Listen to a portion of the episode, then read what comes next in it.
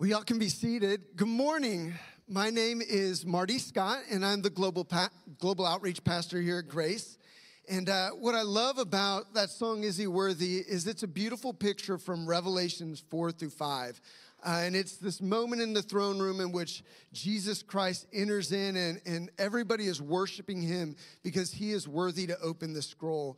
And right after that, it says that um, the multitude are around him, worshiping him from every tribe, tongue, and nation. And that's God's plan. That is what He's moving towards. And that is what our church gets to participate in and be a part of. And so this morning, uh, this weekend is Go Weekend, and it's an opportunity for our church to celebrate what God is doing around the world. As you've seen over the last few months, we uh, commissioned students to go to Japan. We've had um, families come up and pray in their different languages. That the Lord has brought the nations to College Station, and uh, and then He's preparing us. He's training us. He's calling us to go. And so, here this morning, we are going to see um, what God is doing through Grace Bible Church, the ways that He's moving and working. And then our hope is that you begin to see uh, maybe God's role and God's place for you to participate in that. And so, here today, we are going to have some of our friends come on up. And we are going to hear from them some of their experience with our church as they've gone on short term trips, as they've prepared to go, or as they have been uh, kind of launched out to live their lives overseas. And so, um, first, as we go down the line, I would just love it if you would introduce yourself and let us know what your missions experience has been here at Grace. Hey, Marty. I'm Michael Meyerdirk. Uh, my missions experience here at Grace is quite long. My parents actually went as missionaries, as goers, uh, in 1993 when I was an infant. And I'm actually now back on the field uh, with my wife and little kids who can't be here. They're back home in Slovakia. My name is Brittany Horn. I'm the children's coordinator here at Grace currently. Um, but my missions experience here at Grace is I went on a short term summer trip when I was a freshman in college. Um, and that was the first time I had ever met someone who had never heard the name of Jesus. And the Lord just captured my heart and um, really just gave me a passion for making sure that those who don't know him have a chance to get to know him. I'm Ethan Horn, her, uh, her spouse. Um, I have served under Marty in the Global Outreach Department as a fellow for a little bit, um, but now I just get to volunteer in some different ways and different activities Grace has going on. I'm Allie Perulian. I um, am a sophomore in high school, and I've been on one trip with Grace Youth. Uh, we went to New York City over spring break. It's great. Well, uh, I'm sorry, Allie, but Allie asked us not to sing happy birthday, but I thought maybe we could give a happy birthday whoop for Allie because today is her birthday. So, yeah, whoop, there we go. See, uh, we didn't sing. So, um, so typically, you know, we don't just decide one day like, all right, I'm going, let's go. But uh, usually it's a journey, right? And and the Lord takes us on this journey. And over and over, I hear from uh, a lot of people, you know, Go Weekend was this first moment of my journey. But I'm not going to assume Go Weekend was. It'd be cool if it was in your answer. But um, kind of, what were some of your first steps, or those first moments where you heard about um, the nations, the Great Commission, and what did that look like for you? Um, yeah, so I grew up in the church, so I've kind of been surrounded by Christ and all things um, about it. And I was kind of on and off until about the beginning of last year, where I just felt like really pushed and called. And I met a great community with like youth girls who are now some of my closest friends. And so, kind of like going on the trip, it was pretty random. Um, Liz Kilpatrick um, just kept asking me, like, "Are you gonna go?" And every time she asked, I said yes without hesitation, but I'd never like really thought about going on the trip. Um, so I ended up signing up, and it ended up being like one of the greatest experiences that I've had. Um, my going journey, I think, started uh, when Brittany actually got back from her trip and said, "Have you ever thought about going?" And we were dating at the time, so that was a pretty serious question uh, at that point. Um, and I hadn't. I grew up in a small Texas church. Um, we had a couple of people, you know, our goers who, who had been there for a while, and I had never even approached the question. So I remember that being kind of the, the moment the door cracked open for me, and a lot of uh, prayer and angst followed. But Yeah, so I went on that trip my freshman year. The Lord just kind of captured my heart and um, told me that I was called to go. So that led to a lot of conversations with Him. I grew up in the missions community, but I decided for myself to go uh, really for the first time in college, uh, realizing, okay, I'm, I might, this might be something I'm called to, not just something that I was experienced in my youth, but something that may be something long term. So in university, I went on summer mission trips. Well, I mean, you knew Slovak, so It helped. yeah, It helped. you're ready to go. Oh, you want to send send the mic back down to Allie there. So, Allie, you know, outside of Liz badgering you over and over for years, kind of what what led to you finally making that decision? Okay, I'm to go. Um, just a lot of encouragement. Um, I knew a lot of people going, and um, it was kind of hard because I didn't know them very well, so I was a little hesitant. But just, just really felt pushed and called to go, so I stuck with it, and um, and I met so many amazing people um, during my time in New York, just on the team and other people too. So, yeah, just felt really called and pushed to go. That's great. And what is one thing you learned about God or yourself while you were there? I learned a lot of things about God and myself. Um, I think the biggest thing that stuck out to me is just how intentional God is, um, just how perfect His plan is, and it's something um, we always hear like God's plan is perfect, God's time is perfect, but it truly is, and just being able to experience that firsthand.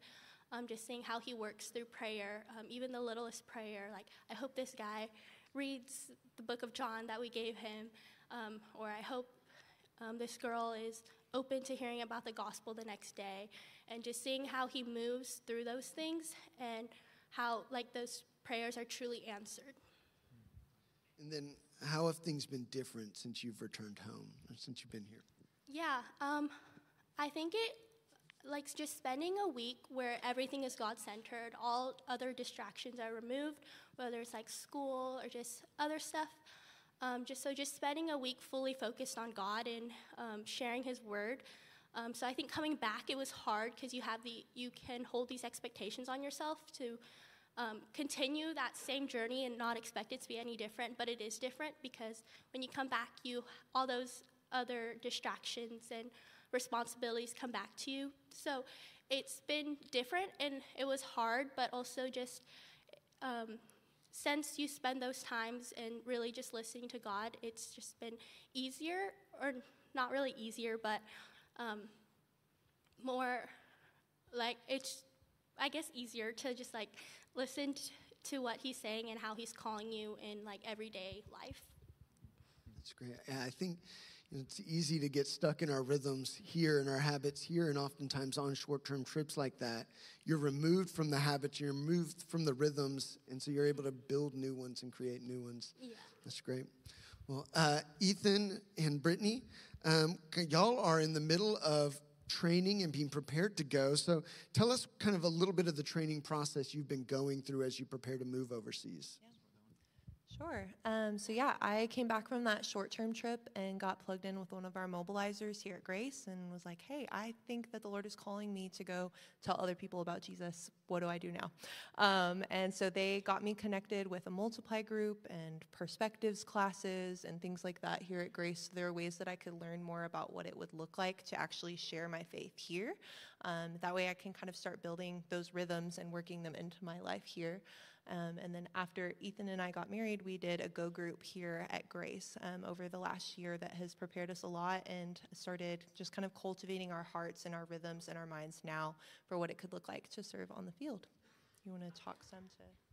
Yeah, I think maybe the only thing I would add is um, just kind of changing your mindset. It's like turning a ship, really, to start understanding how you might have a piece in the puzzle of what God is doing in the world to, to share His name and His glory. Um, and so, in the midst of all the specific trainings and things that Grace offers and, and other uh, groups in the community offer, it's also just the, the personal kind of challenge to say, like, how do I understand myself that way? How do I start moving in that direction? Yeah. And, and one of the beautiful things from them is over the last few years, they've continued to ask, uh, he, he, how do we come alongside of grace and how can grace come alongside of us in this process? And so um, to be able to say, like, we know that, that God is doing something and this is my local church. And so really trying to figure out, like, what is our place within both God's plan, but as Grace sends out what, what Grace is doing. So um, it's been fun to walk with that through through you too. So. All right, and Michael, you were not born on the field, but essentially born on the field and come up through it. So, um, you have a lifetime of experience in Slovakia. How have you seen um, people change over, I don't know how many, 20 something years um, in their response to the gospel? Yeah, so Europe in general, we consider the prodigal continent. So there was a time when it was the, the cradle of Christianity for like a thousand years, and now it's solidly post Christian. And so we used to be able to connect the dots for people, and they're like, oh, I get the gospel now. And now today, often, it, we have to kind of help them find those dots. And uh, that's really a lot of the job is, is helping people recognize, okay, you, you've heard of Jesus, but let's actually find out who he actually is. And so people are becoming more honest, you know, if you want to put it in a more positive spin, is people you say, yeah, I'm a Christian, but I'm actually agnostic. Now they'll be like, no, I'm not actually a Christian. Like, okay, let's start there. So, y- y- you and your family, you are working towards planting churches. Um, and, and you shared a vision last night of all these different apartment buildings and wanting a kind of a home church in each one of those so that people can slip on their shoes and go hear the gospel. You used a word for that.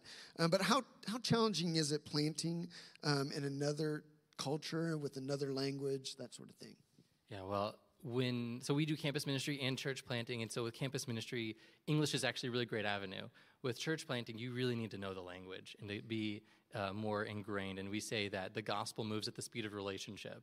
And so Alyssa and I have been there for six years, going on seven years, and it's just in the last few months, really, we've seen people come to us and be like, "Hey, can you help me grow in this area? Can you help me uh, pursue spiritual growth and, and walking in my faith in a new way or uh, non-believers are opening up more to hearing from us. And so it's it's a long process. It's it's difficult of course to answer your question. It's it's difficult but it's it's so rewarding to see uh, people who don't know anyone who follows jesus come into a relationship where they're exposed to the gospel. Zach kind of introduced this, but what are some opportunities uh, that we have as a church to kind of come alongside of you and listen to your kids and kind of partner with you, participate with you, that sort of thing? Yeah, well, we have some trips coming up this coming summer for college students. Next summer of 25, we have an adult trip that we'd love for you to join us for. Uh, but you can be praying for us. Obviously, financial support is always welcome. Uh, but I was just, as I look across this room of so many people, you know, it, it, it means a lot for a goer to say, hey, you should go, or for a mobilizer to say, you should go. But if we could embrace the Great Commission together and look at each other and be like, hey, have you thought about going? Like championing the Great Commission and advocating for missions amongst ourselves around dining room tables with our uh, colleagues and with our families, you can partner with what God's doing all around the world just by normalizing going and making it just a part of the Christian life. Well, thank you for for sharing your experience. I know um, you have taken incredible steps of faith to just say yes to what God has for you, and, and we appreciate and, and just love being able to hear how God is um, working in you, but then working through you um, to to share His gospel. And so I'm going to pray for you and uh, and pray for this morning, and then we can head on down. So, Father, we thank you so much for and just the ways that you work and the ways that you move. We're thankful for these four and just their willingness to say yes to you. Father, we pray for Michael and Alyssa that you would protect them and guide them as they continue to share and um, plant churches there uh, in Slovakia. Lord, we pray for the horns that you would continue to move and work in their own hearts as they prepare to go and give them just continue to give them vision and direction for what's next. And Lord, we're thankful for Allie and just uh, the example that she sets for so many people of, of um, hearing and hearing and then and being willing to say, yes, okay, and uh, the life change that comes from that. Lord, we pray that you would speak and move through Guff this morning as he preaches, and we pray for our own hearts that we would be open and receptive to your word. We love you, and it's in Christ's name we pray. Amen.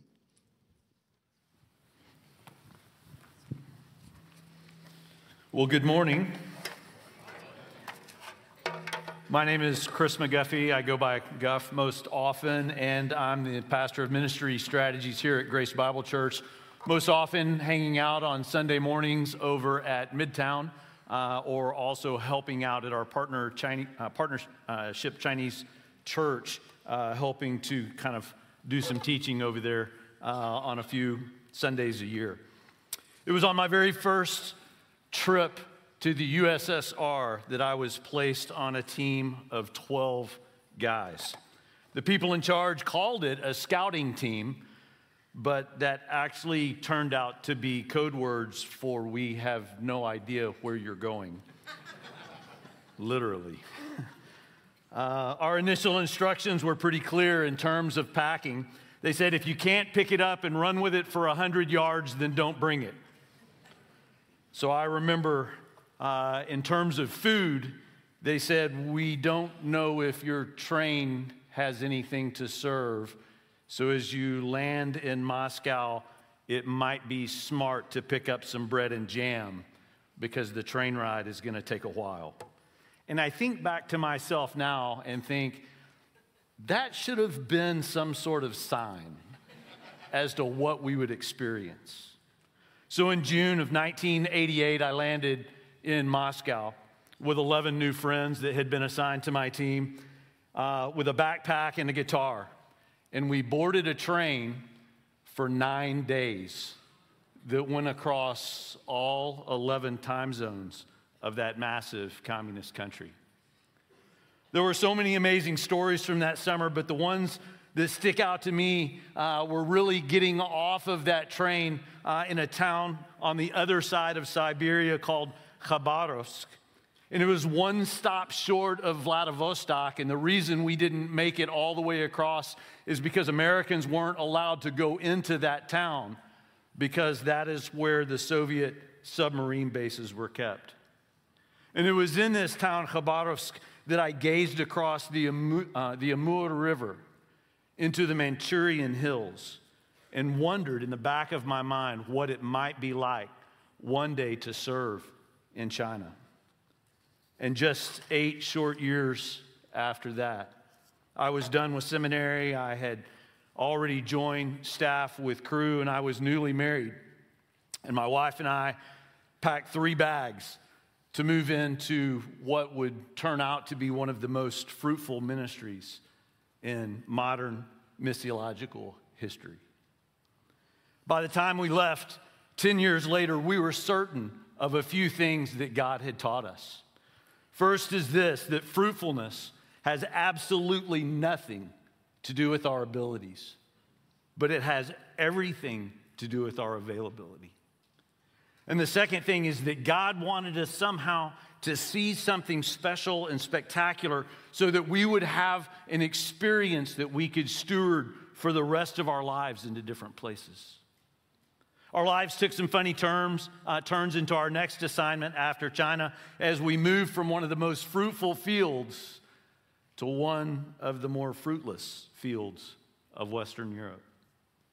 You see, as we left our beloved role in China. We did so because there was a national staff who was ready to take over uh, the role that I had at that time uh, as a regional director. And I actually just needed to move out of the way so he would have a shot at leading this region. So Amy and I, now with the three kids that the Lord had given us, began to think about where else we could go. And we made a short list of criteria. We wanted a place that we could continue to pioneer in ministry. Romans 15, it had such a, a, an incredible weight uh, that it was heavy on my soul. And I still aspired to preach the gospel not where Christ was already named. And I wanted to go somewhere where I wasn't just building on another person's foundation. We wanted to stay committed to ministering on the gospel frontier in countries that uh, where less than 2% of the overall population had an easy access to the truth of the gospel message. And we wanted a place to use our giftedness, connecting students in the U.S. to build strong and lasting partnerships of staff directed and student led ministries where national leaders could be raised. We wanted a place to steward the lessons that we had learned in China building a ministry that could be indigenously led to reach their own nation and then one day to spill out to the nations that bordered them.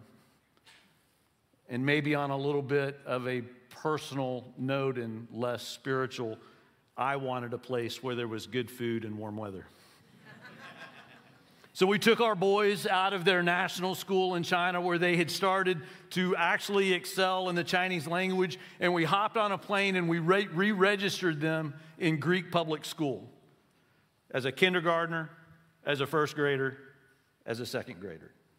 And I still remember the first day of school in, in Athens, Greece, where we took our fellas down to the courtyard and unbeknownst to us to have them blessed by an Orthodox priest holding an olive branch and holy water with all of the other neighborhood kids and turn them over to a school system that we actually knew very little about. My wife and I, we walked back to the house. We sat at our table, and I watched my wife cry for, for the next three hours, asking, What are we doing to our kids?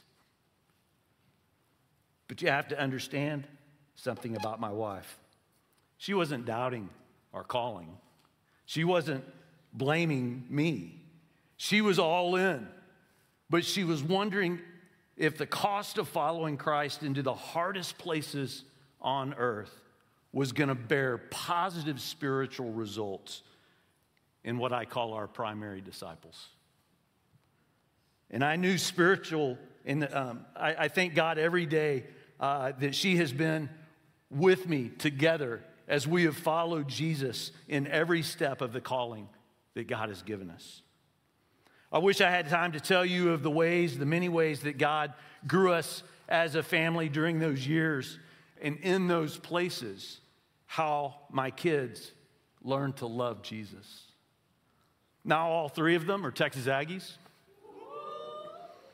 Two out, one still finishing and they're considering about how the Lord may use them to build his kingdom. In so many ways, the journey in Greece was so much harder uh, than uh, where we left in China.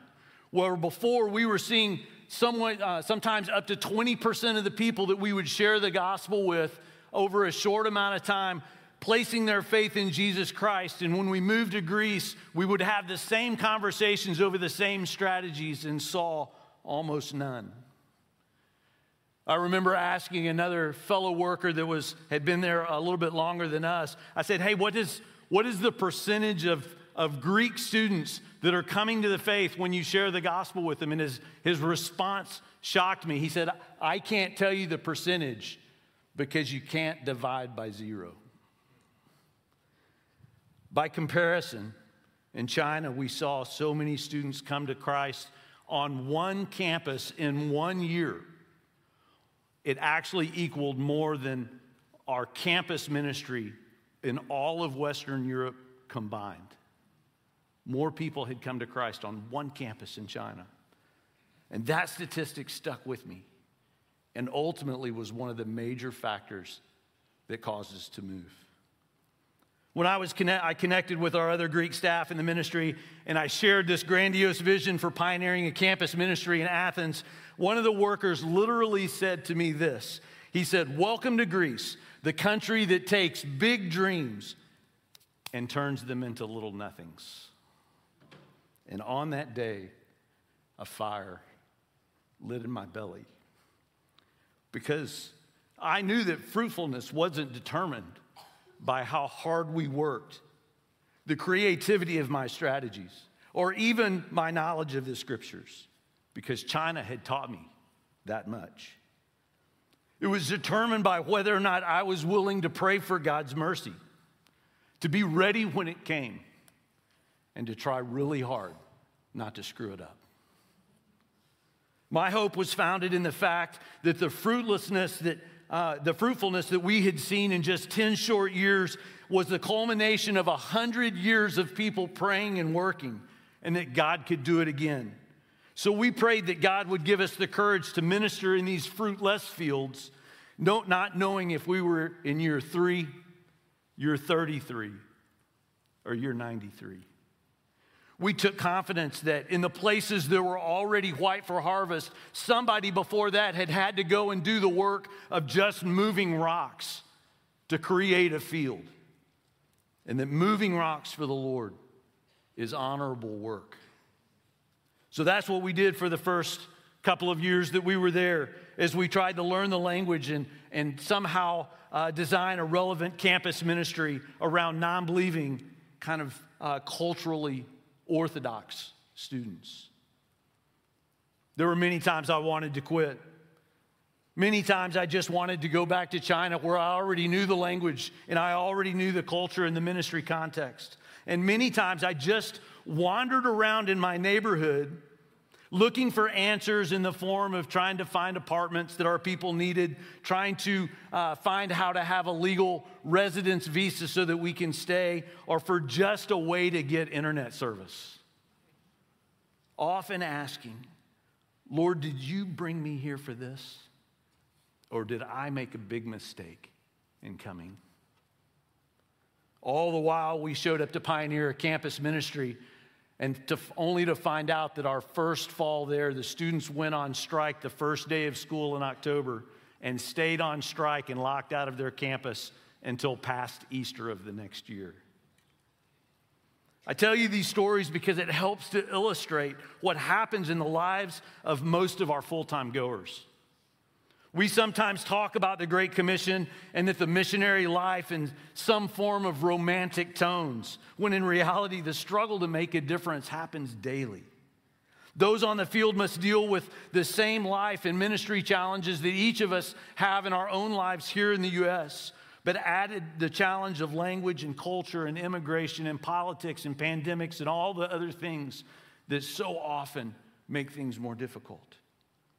But in the same way, that Grace Bible Church is committed to proclaim the gospel in our own community, we also have committed a good deal of resources, both in terms of people and in money, to help those who have limited access to the gospel to have a chance to understand and to respond to the invitation of Jesus for forgiveness and for relationship and for eternity. Because the reality is that our easy access to understanding and receiving and growing spiritually comes with a grand stewardship to take this opportunity to places without easy access. To be a part of the Great, uh, Grace Bible Church as a believer in Jesus is to be a part of the Great Commission in one way or another. And this is where you start getting a little nervous. Because our commitment as a church necessitates the involvement of all of its people. If we aren't proactive, we can come here Sunday after Sunday, sit uh, in this room comfortably, enjoying all of the things without knowing or without learning the plight of the global church and the unreached people. But I'm here to tell you that these harder places in the world, they're calling out to us. I'm here to tell you that hope for them survives. I'm here to tell you that the sacrifice is worth it. And God has given us the opportunity to carry the gospel to those who don't even know they need it. And this is the challenge as a church that sits at our feet. The title of my talk today is The Ands of Acts 1 8. And wherever I, whenever I teach from this passage, I actually am taken back to some memories of when I was uh, a student in my seminary days, when Brian and I were students at Dallas Seminary, and we were required to do this simple lesson on Acts 1 8. When we showed up to class, it was about observing Scripture. And our, our, our, our uh, professor there, he told us, he said, Hey, Take this passage home, and I want you to make as many observations about the passage as you can. And then he came back the next day of class and he said, Great, I'm glad you did that. I want you to go back and I want you to make a lot more observations from the same passage. And then when we came back the third day, to our great surprise, he said, Hey, I'm glad you did that, but you need to go back and have more observations about what this passage means. So after coming up with more than 100 observations from this passage in my uh, Bible study methods class in the 1990s, I would love to sneak one more in. I would want to remind us of the power of the little words in the scriptures and the implications that they have both on our ecclesiology and our missiology. And after the resurrection and giving the Great Commission, Jesus gathered his disciples together and he gave his last words before he ascended into heaven. So let's read together as uh, Zach read part of it. I want to read a little bit more from Acts chapter 1, and I want to start uh, in verse 6 it says this. Says, So when they had come together, they asked him, Lord, will you at this time restore the kingdom to Israel? And he said to them, It's not for you to know the times or the seasons that the Father has fixed in his own authority, but you will receive power when the Holy Spirit has come upon you, and you will be my witnesses in Jerusalem and in all Judea and Samaria and to the ends of the earth. And when he had said these things, as they were looking on, he was lifted up, and a cloud took him out of their sight. And while they were gazing into heaven as, uh, as he went, behold, two men stood the, uh, by them in white robes. And he said, Men of Galilee, why do you stand looking into heaven? This Jesus who was taken up from you into heaven uh, will come in the same way as you saw him go into heaven. Another thing that we learned when we were just students in seminary is to learn how to summarize a passage uh, in our own words. And thinking at the, uh, at the end of the Jesus film, if you've seen it, uh, just before Matthew's hat is blown off uh, by the ascension of Jesus into heaven, right? Uh, this is how I would summarize this passage into my own words. The setting is this the disciples are surrounded uh, around Jesus and they ask him a question. They say, Lord, when are you going to establish your kingdom? And I think that what they were asking is, when is all of this tragedy going to stop? And Jesus said, That's not really your business to know. But I have given you some work to do. I want you to go near, and I want you to go sort of far and I want you to go really far, and I want you to get it done. Jesus ascends, the disciples are looking upward, a bit dumbfounded, and two angels appear. And they said, Stop gazing and get busy. But how can we understand what this passage means and how it applies to us? We're a church that actually takes the scriptures pretty literally, right? But we're not a church that takes it so literally that we all feel like our next application is to move to physical Jerusalem. Okay? But surely the Lord's not just speaking to his disciples, but somehow he's speaking through his disciples to everyone who believes in his name. And this is where we get a little more nervous. For me, this passage describes the scope of the work and it brings clarity to the Great Commission. How we need to somehow focus on our own Jerusalem and on our own Judea and Samaria, and then focus on the end of the earth. Having been a missions uh, and strategy pastor here at Grace for a number of years, I've thought about this passage a lot and how we can be committed to these different audiences, making sure that we have some clear uh, equipping opportunities and next steps for each one. We need to understand that Acts 1 8 really for us is kind of a framework on how we can hang different strategies uh, to reach all of these uh, different audiences. In the end, Grace Bible, here at Grace Bible Church, we are not content merely to create programs on your behalf in which we hope that people will participate. We are far more committed to, than that. We are actually trying to orient every single person around their own personal calling, giving them a few categories uh, of audiences and helping to equip them to be more effective as disciple makers. And here's how I try to explain this passage to people.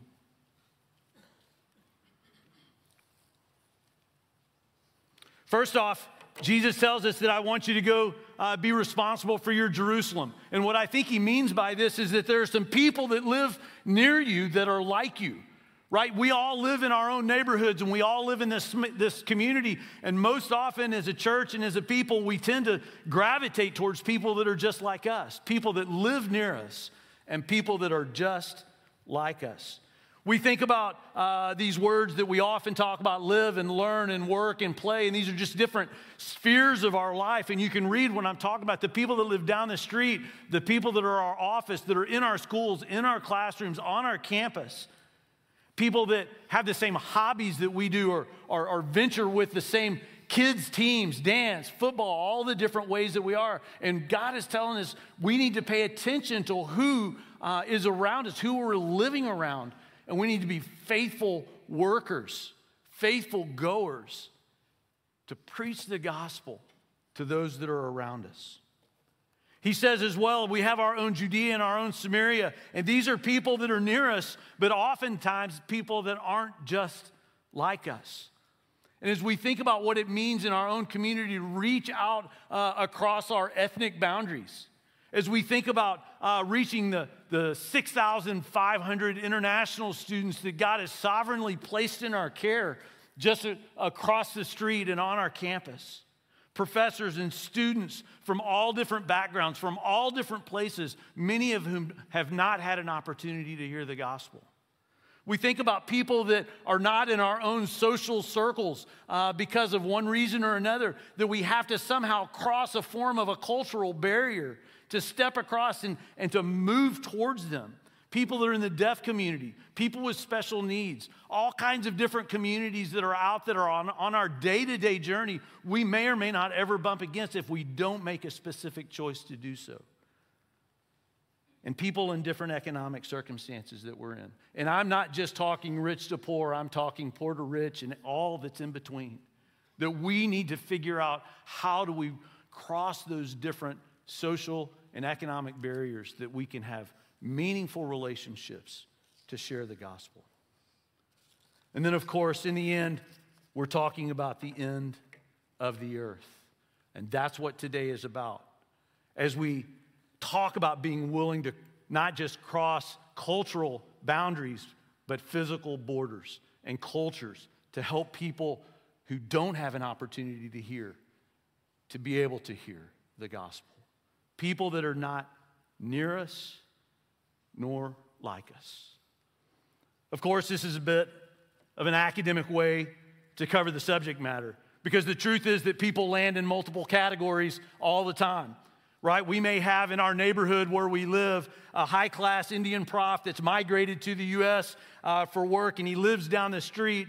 He works on the campus and he might have a son who has Down syndrome or some other form of special needs. But the reality is that we need to figure out a way for God to speak to us and give us a personal calling of who it is that He wants us to be able to reach out to with the gospel message. Separating people into these categories allows us to kind of bite size our responsibilities for equipping and to challenge people into understanding what God is putting on your own heart, not just our church's programming. But how do we stay committed to those who haven't heard? Even when there's so much to be done locally, we must stay committed to what I've called the ands of Acts 1:8.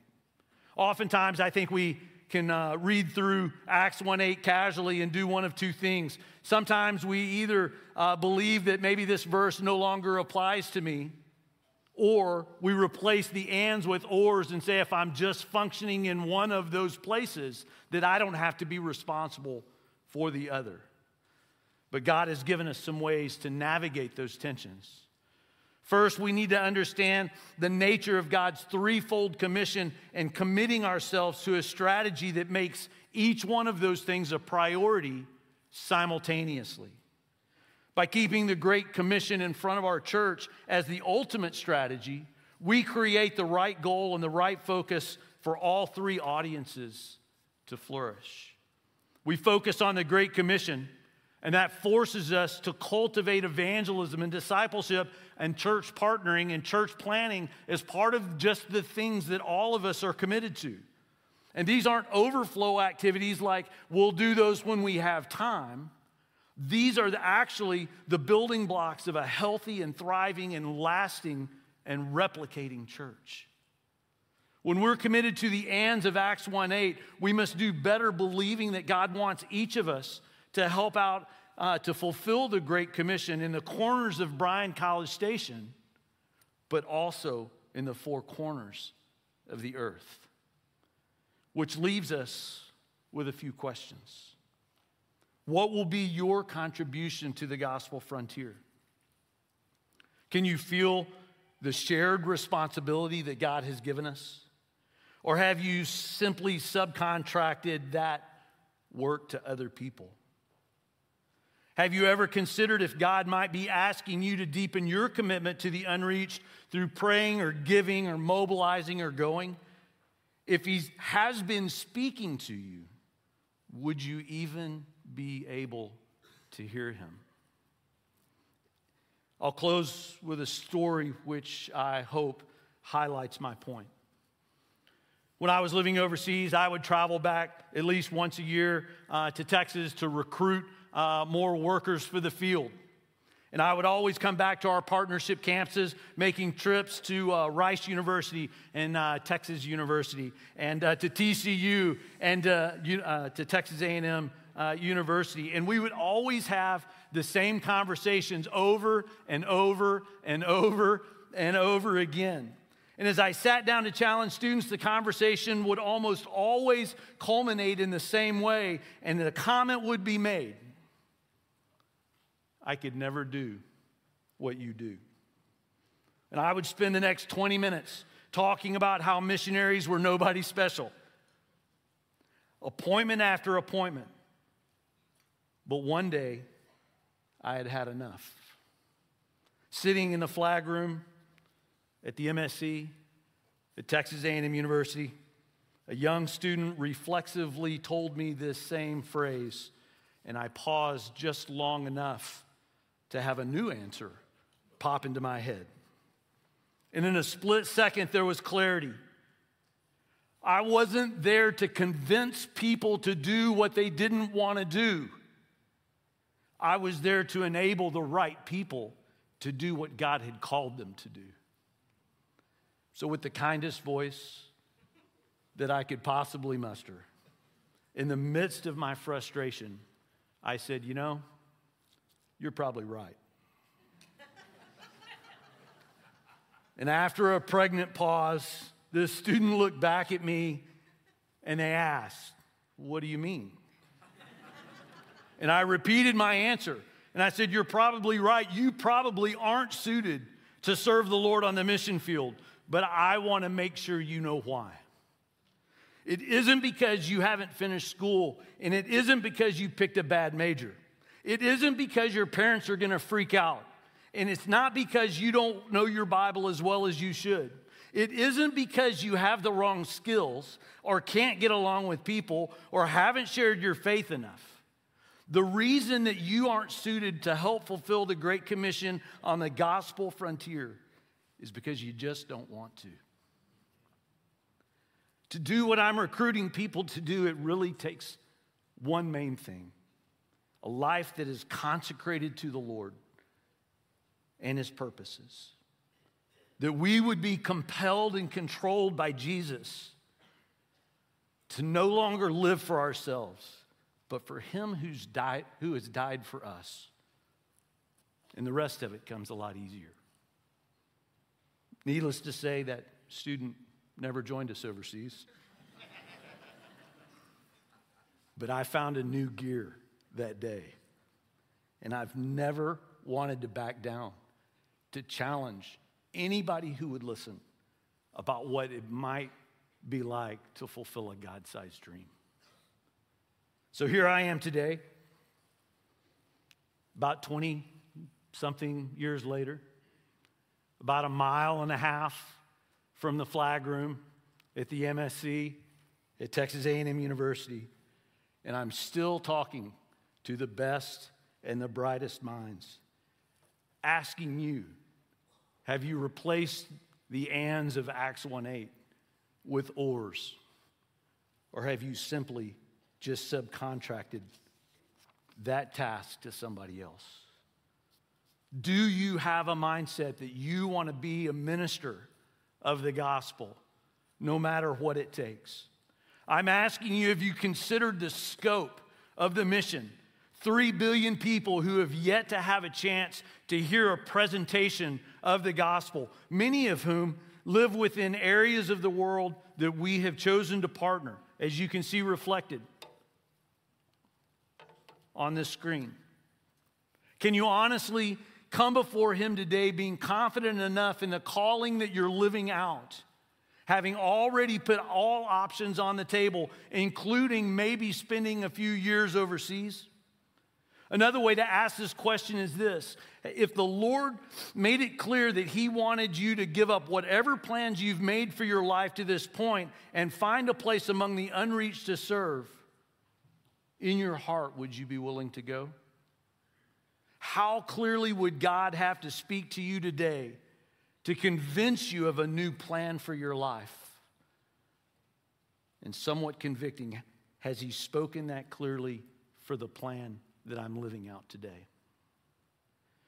For many of you, maybe even for most of you, plans don't need to change. But for some, there's an unsettling feeling that has crept into your mind, and I want you to know this I didn't put it there. For while we prep and while we plan, almost half the world awaits the feet that carry good news. And let me be clear God did not call you to go and save them by yourselves, but He called you to go or to pray or to send others who will tell them that Jesus did. Please know, I don't doubt the depth of your resolve as a believer in Jesus. But I want to remind you of the scope of our collective responsibility. You're Jerusalem, people near you and like you, and you're Judea and Samaria, people near you and not like you, and the ends of the earth, people that are neither near you nor like you. Can I give you some global next steps of action? Learn to pray for unbelievers take part in some of the activities that we're trying to foster good behaviors as a church. Jump into ministering to the international students that abound uh, in our town and at our campus. Go on one of the mission trips that everyone on stage so far has mentioned that we have prepared for your benefit and for your equipping. Serve in one of our global outreach opportunities. If you have questions, please snap a pic of this QR code and fill out a survey that will put you in contact with someone on our global outreach team for the opportunities that we have and ways that you can get involved. And I'm going to end with this. Some churches are started and led with merely a polite reference to the missional work of the Great Commission, while other churches are founded upon it for their very existence. We here at Grace Bible Church are blessed to be part of a church that holds missions as one of its founding pillars. Will you join us through praying and giving and mobilizing or going until everyone, everywhere, gets a chance to hear? We know from Revelation 5 and 7 that God's great commission is going to be fulfilled.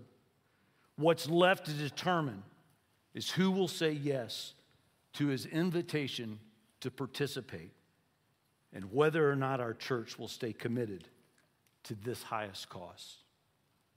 Let's make a difference together. Let me pray. Jesus, we love you, and an opportunity stands before us. It's not one of your need of us, but it's our expression of our need for you and a need that is similar around the world.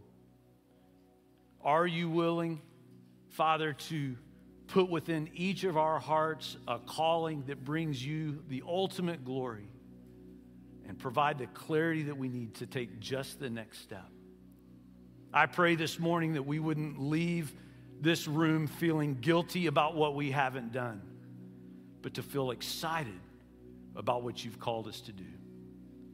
And that we would give you the glory and the honor that you deserve forever and ever. Amen.